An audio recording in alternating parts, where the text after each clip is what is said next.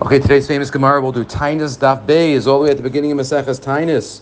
The Gemara tells us on Daf Beis, first we have a famous Chazal, and then we have a statement of Rabbi Yochanan. The Gemara tells us, Uminalan to tefillah. How do we know that it has to be within tefillah that we have to mention uh, these um, aspects of Hakadosh Baruch Hu Shevach and tefillah? Titania la'ava as Hashem alokechem u'la'avdo b'chol avavchem.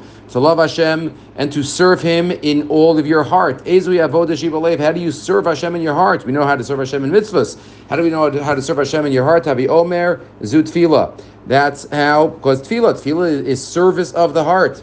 It says right after that in Shema, Benasati, Mataratzachem, Beito, Yoru, Malkosh, and right after that, the reference to tefillah, it talks about rain. So that's how we know that we have to talk about rain um, in terms of bakasha, in terms of shevach, in tefillah, in what we call the amida.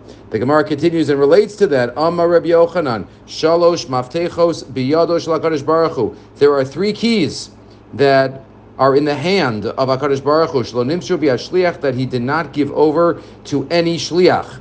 Ve'ilu meaning it means some type of direct hashgacha.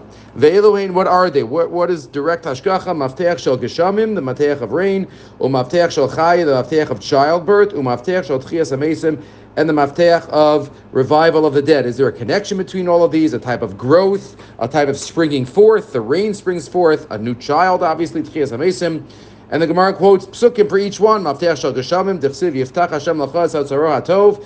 Es Hashemayim l'seis mita'artzucha beito. So you see, Hashem will open up. Yiftach Hashem lecha. Hashem will open up relating to the rain. Minayin. How do you know Hashem is directly in charge of childbirth? Dichsiv. Vayizkar Elokim es Rachel. Hashem remembered Rachel. Vayishma eleha Elokim. Vayiftach es Rachma. Hashem opened up her womb.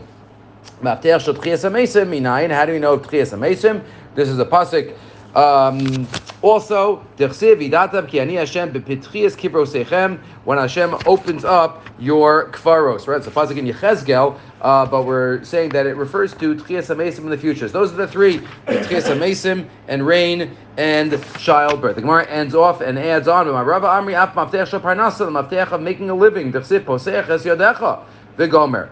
Making a living, right? Even the, the Tur, I think, quotes that uh, the word mafteach is a is a Rashi Tevis for these four. You have Matar and and uh, and, and Parnasa and Tchias Amesim and Chaya, the four that Hashem has the key to, that's the word key, Maftech. For B'yochanan, my time, why didn't he quote Parnasa as a separate one? It's